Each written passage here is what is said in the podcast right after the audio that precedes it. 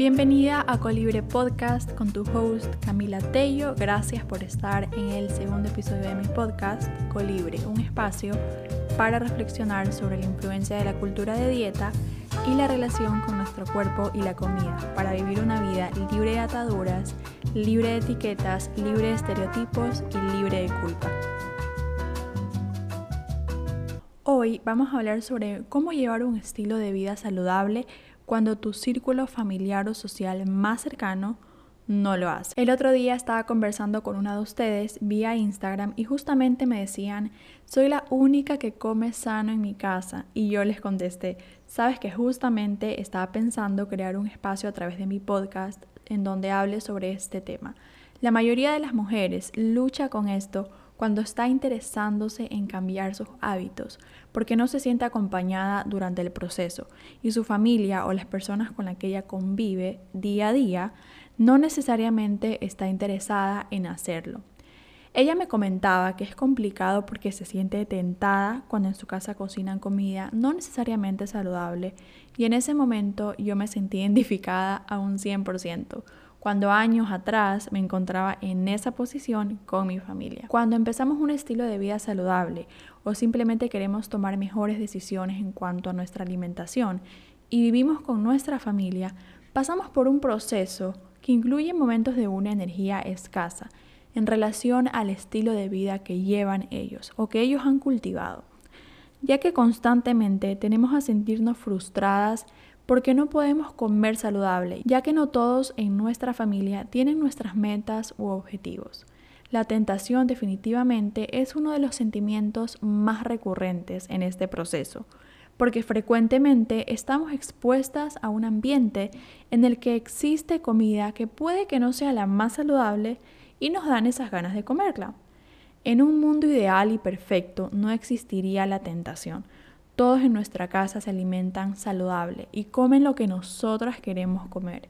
Existiría la cocina perfecta con productos solos de alta calidad, cero productos de baja calidad y además en todas nuestras comidas existirían vegetales y se verían como un arco iris, así como este plato de Pinterest.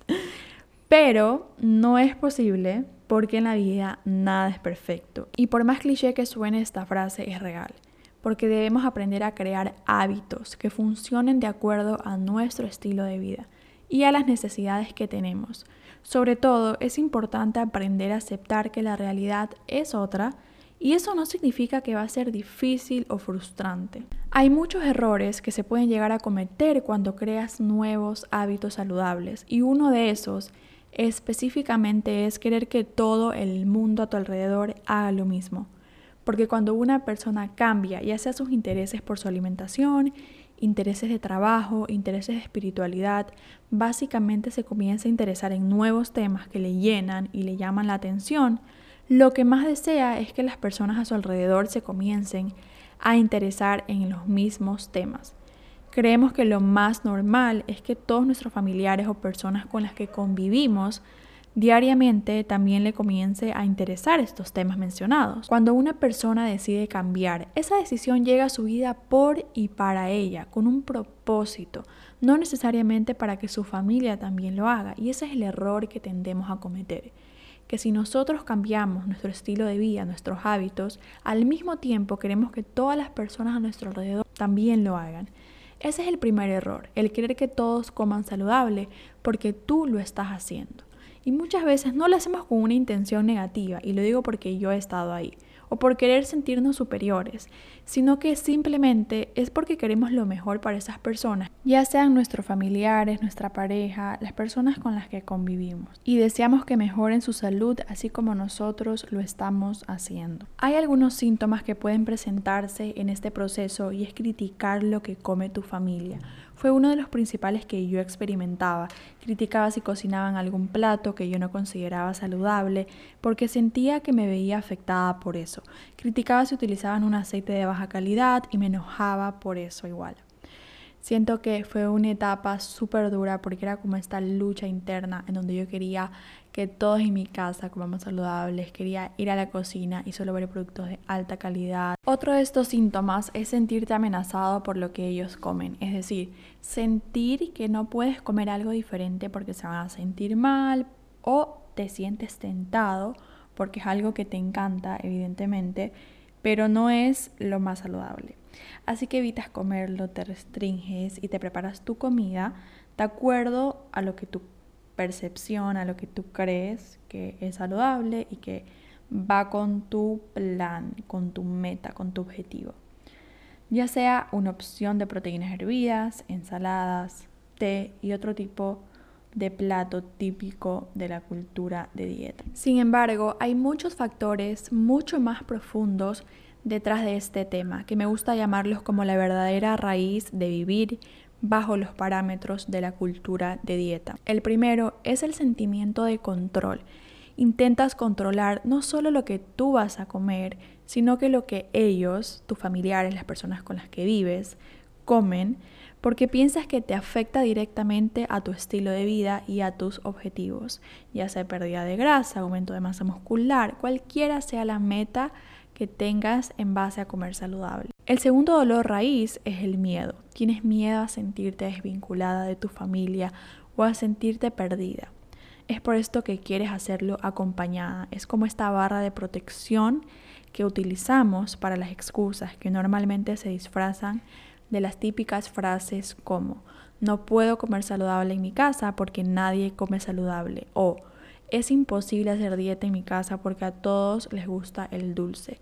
Estas frases son más comunes de lo que pensamos, pero lo que hay detrás de estas simples palabras es algo mucho más fuerte, algo mucho más profundo, como el miedo a los cambios, el miedo a fallar nuevamente, porque seguramente intentaste un sinnúmero de dietas y ninguna sientes que te ha servido, ninguna sientes que te ha ayudado a lograr eso que tanto quieres.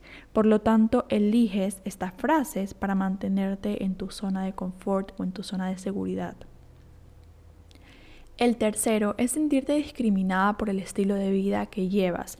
Puedes recibir críticas y esto no significa que tus familiares o las personas con las que convivas sean malos o que lo hacen con una intención negativa Simplemente están tratando de protegerte y asimismo reflejan sus inseguridades y miedos en ti. Porque puede ser que en el fondo ellos sepan que es seguro para ellos hacer cambios de salud en su vida, pero no saben por dónde empezar. Para esto es importante que entiendan ellos por qué para ti es una prioridad hacer lo que haces, comer lo que comes, llevar el estilo de vida que llevas. Y asimismo el diálogo debe basarse en el amor hacia ti y hacia ellos.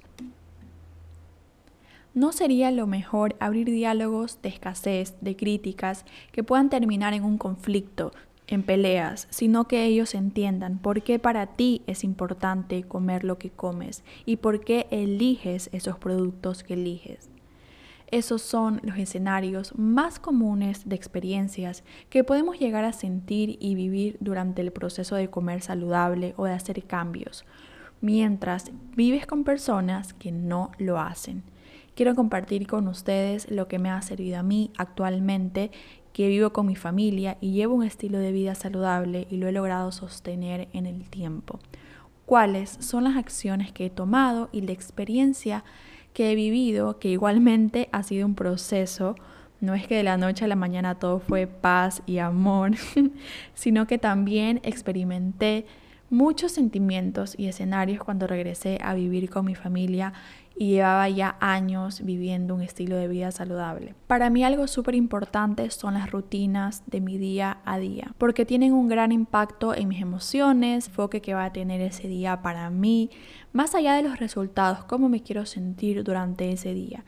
Es por esto que para mí, es por esto que para mí el ritual de mi desayuno es algo no negociable. Me encanta levantarme, prepararme para un nuevo día con un delicioso desayuno, decorar mi plato, llenarlo de alimentos de alta calidad para estar y sentirme preparada para mis actividades, más allá de la foto para Instagram, de las redes sociales, decorar mis platos, llenarlos de frutos rojos, por ejemplo la avena, es parte de mi día a día. No es algo que hago por moda, sino porque me nace y me llena. Lo que hago es documentar y compartirlo con ustedes, evidentemente, porque siento que es una inspiración que muchas veces todas necesitamos. Una de las acciones que tomé fueron las siguientes. La primera fue la aceptación. Aceptar que mi realidad estaba cambiando y que eso no significaba que debía cambiar mi estilo de vida o que eso iba a afectar mi estilo de vida saludable de manera negativa que por algo era un estilo de vida, porque estas acciones que podía tomar sin importar lo que estaba pasando en mi vida, los cambios que estaba viviendo, era algo que hacía porque me sentía bien e impacta mi salud de manera positiva. Además, que es parte de mi bienestar. Así que este es el primer paso que te diría que tomes si estás pasando por una circunstancia en la que quieres comer saludable, pero eres la única en tu casa que lo quiere hacer significa aceptar esa circunstancia, aceptar esa situación en la que te encuentras. En este caso, crear hábitos distintos a los que las personas con las que vives tienen. Es como esta semillita que tienes y que debe ser plantada en un sitio seguro. Y ese sitio seguro lo creas tú, con tu convicción de saber que si eliges alimentos de alta calidad es por tu bienestar. Tú eres la única persona capaz de tomar acción por tu salud y por tu vida por más duro que suene. Muchas veces decimos, yo voy a hacer dieta cuando pase esto, yo voy a hacer dieta cuando tenga... Pero estas frases se disfrazan de dolores raíces, como lo mencionaba anteriormente, de temas mucho más fuertes, mucho más profundos. Hay algo detrás de esas excusas. O muchas veces incluso decimos, voy a comer sano cuando tenga fuerza de voluntad. Y la fuerza de voluntad es otra frase célebre de la cultura de dieta, porque la utilizan como esta excusa de vivir bajo la filosofía de las dietas y de la restricción, porque te hace sentir culpable de no poder hacer una dieta por un prolongado tiempo. Es sostenible, porque eso es la fuerza de voluntad dentro de esta cultura, dentro de esta industria de las dietas. El hecho de que por tu culpa, por tu culpa en mayúsculas lo estoy diciendo, no la puedes hacer y que por falta de fuerza de voluntad es que te comes esa dona, que te comes esa galleta, que te comes ese alimento no saludable, cuando en realidad el objetivo de esta famosa frasecita, fuerza de voluntad, es mantenerte en ese círculo vicioso que hablamos en el primer capítulo sobre la cultura de dieta, que sigas en esas dietas restrictivas y que y que sigas consumiendo esos productos light o dietéticos, que, spoiler alert, no son nada más que marketing para esta industria de la cultura de dieta, pero eso lo dejaré para otro episodio. compasión. La compasión es una acción tan importante y la compasión no es tener pena de algo, no es sentir lástima, sino que más bien entender que estás pasando por una transición en tu vida y que debes honrar y respetar ese espacio que estás viviendo ese momento que estás viviendo, ya sea que estés experimentando cambios, de comer un poco diferente a como comías antes, de experimentar nuevos sabores, nuevas texturas, de identificar qué alimentos le hacen bien a tu cuerpo, qué alimentos no le hacen sentir tan bien a tu cuerpo, de aceptar que tu cuerpo es parte de tu ser y que va a tener días y días porque no eres un robot, que no sientes, tendrás emociones. Durante esa transición de convertir acciones en hábitos y en crear un estilo de vida saludable. Y la última acción que podemos tomar es recordar nuestro enfoque y recordar el propósito. El propósito de llevar un estilo de vida saludable no debe basarse en quiero perder más peso, quiero ser más delgada. No debe basarse en esos aspectos físicos, sino que el propósito y el enfoque debe estar basado en un factor interno, en cómo te quieres sentir, en el bienestar que te hace sentir el llevar un estilo de vida saludable. Es por esto que es importante recordar por qué estás haciendo lo que haces, por qué eliges este tipo de alimentos versus el otro tipo de alimentos. Recordar el propósito y el impacto que tienen estos alimentos de tu vida, más allá de una meta, como decía, externa, de una meta de tu cuerpo relacionada a tu cuerpo físico. Recordar el propósito interno que significa para ti llevar un estilo de vida saludable. Hay algo tan importante que recuerdo en este momento y es el ejemplo dice más que mil palabras. Y con esto quisiera cerrar este capítulo, Porque si tú vives con tus familiares y tú llevas un estilo de vida saludable y ellos no, el ejemplo dice más que mil palabras. Ellos te van a ver los productos que tú estás consumiendo, ellos van a ver cómo tú te sientes con estos productos, ellos van a ver qué tanto tú disfrutas cocinando esos alimentos, ellos van a ver todo lo que conlleva este estilo de vida saludable y con el tiempo te van a preguntar seguramente qué tiene esa avena, qué tienen esos pancakes, qué tiene ese snack, qué le pusiste a ese almuerzo que sabe tan rico y te van a decir, wow, ¿y eso es saludable? Me acuerdo que cuando yo preparaba, por ejemplo, pollo tipo apanado, pero lo hacía con alimentos de alta calidad, lo hacía con un aceite de coco, utilizaba harina de coco, harina de avena.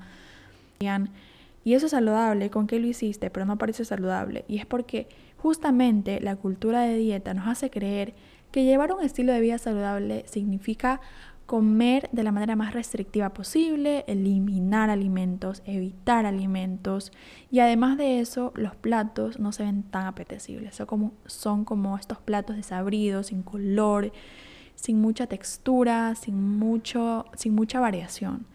Y a mí siempre me preguntaban, esos pancakes se ven deliciosos, ¿qué tienen? Y yo les decía, bueno, estos pancakes tienen banano, tienen chía, tienen gotitas de stevia. El mensaje de esto es si tú tomas una actitud negativa de criticar constantemente lo que consumen en tu casa, de criticar a las personas con las que convives porque no están comiendo lo que tú quieres comer, eso es algo que debemos sanar primero para poder tomar estas acciones que les estoy mencionando. Ellos pueden llegar a cambiar su estilo de vida si se dan cuenta con tu ejemplo que llevar un estilo de vida saludable no tiene por qué ser algo negativo, no tiene por qué ser algo frustrante, por qué ser algo difícil, es como lo ven de la cultura de dieta. Y ahí ellos van a tomar una actitud diferente. Vas a ver cómo ellos se empiezan a interesar en llevar un estilo de vida saludable. Vas a contagiar a las personas con las que vives de tu estilo de vida. Y fue lo que me pasó a mí. Quiero contarles un poco mi historia, cómo ha sido para mí vivir con mi familia mientras yo llevo un estilo de vida saludable. Y bueno, en mi caso, mi hermano, él es atleta, él le encanta hacer bicicleta, le encanta correr y está entrenando como para Ironman, entonces él está muy interesado en este tema de la comida saludable. Él por ese motivo del estilo de vida que estaba creando, de entrenar y de tomar este hobby de hacer bicicleta, de correr, fue que se estaba interesando en alimentos de alta calidad, en consumir yogur griego, en hacer snacks a base de mantequilla de maní. E incluso ahora él me dice que yo le haga los snacks que consumo para su alimentación, porque obviamente la alimentación tiene un gran impacto en el estilo de vida que él lleva. Todo este tipo de ejercicio de alto impacto. Y bueno, así lo fui contagiando a él. Él ahora desayuna avena, mi hermano. Mi mamá también desayuna avena. Y mi mamá cuando hace pancakes, hace pancakes de avena con banano. Y fue porque al inicio yo les enseñaba cómo hacerlo, me preguntaban. Comenzaron a tener esta actitud de curiosidad frente a lo que yo cocinaba, lo que yo hacía. Entonces yo llegué a esta reflexión y dije, wow, de nada me servía criticar lo que ellos comían, criticar los productos que ven acá en mi casa. No estaba logrando nada con eso, solo peleas y conflictos por eso. Y estaba básicamente yo eligiendo frustración para mi vida, cuando lo que podía elegir era seguir con mi estilo de vida saludable, entender que nada es perfecto, que la cocina nunca va a estar llena de alimentos solo de alta calidad sino que yo puedo elegir tener mi espacio en esa cocina de mis alimentos de alta calidad. Me di cuenta que ellos ahora, gracias a mi ejemplo, llevan un estilo de vida saludable o más allá de llevar un estilo de vida saludable, comenzaron a crear nuevos hábitos en su vida que están impactando su salud. Y con eso quiero cerrar, porque muchas veces nos aferramos a la perfección, nos aferramos a que queramos que todo sea como nosotras queremos que sea. Y eso es un error.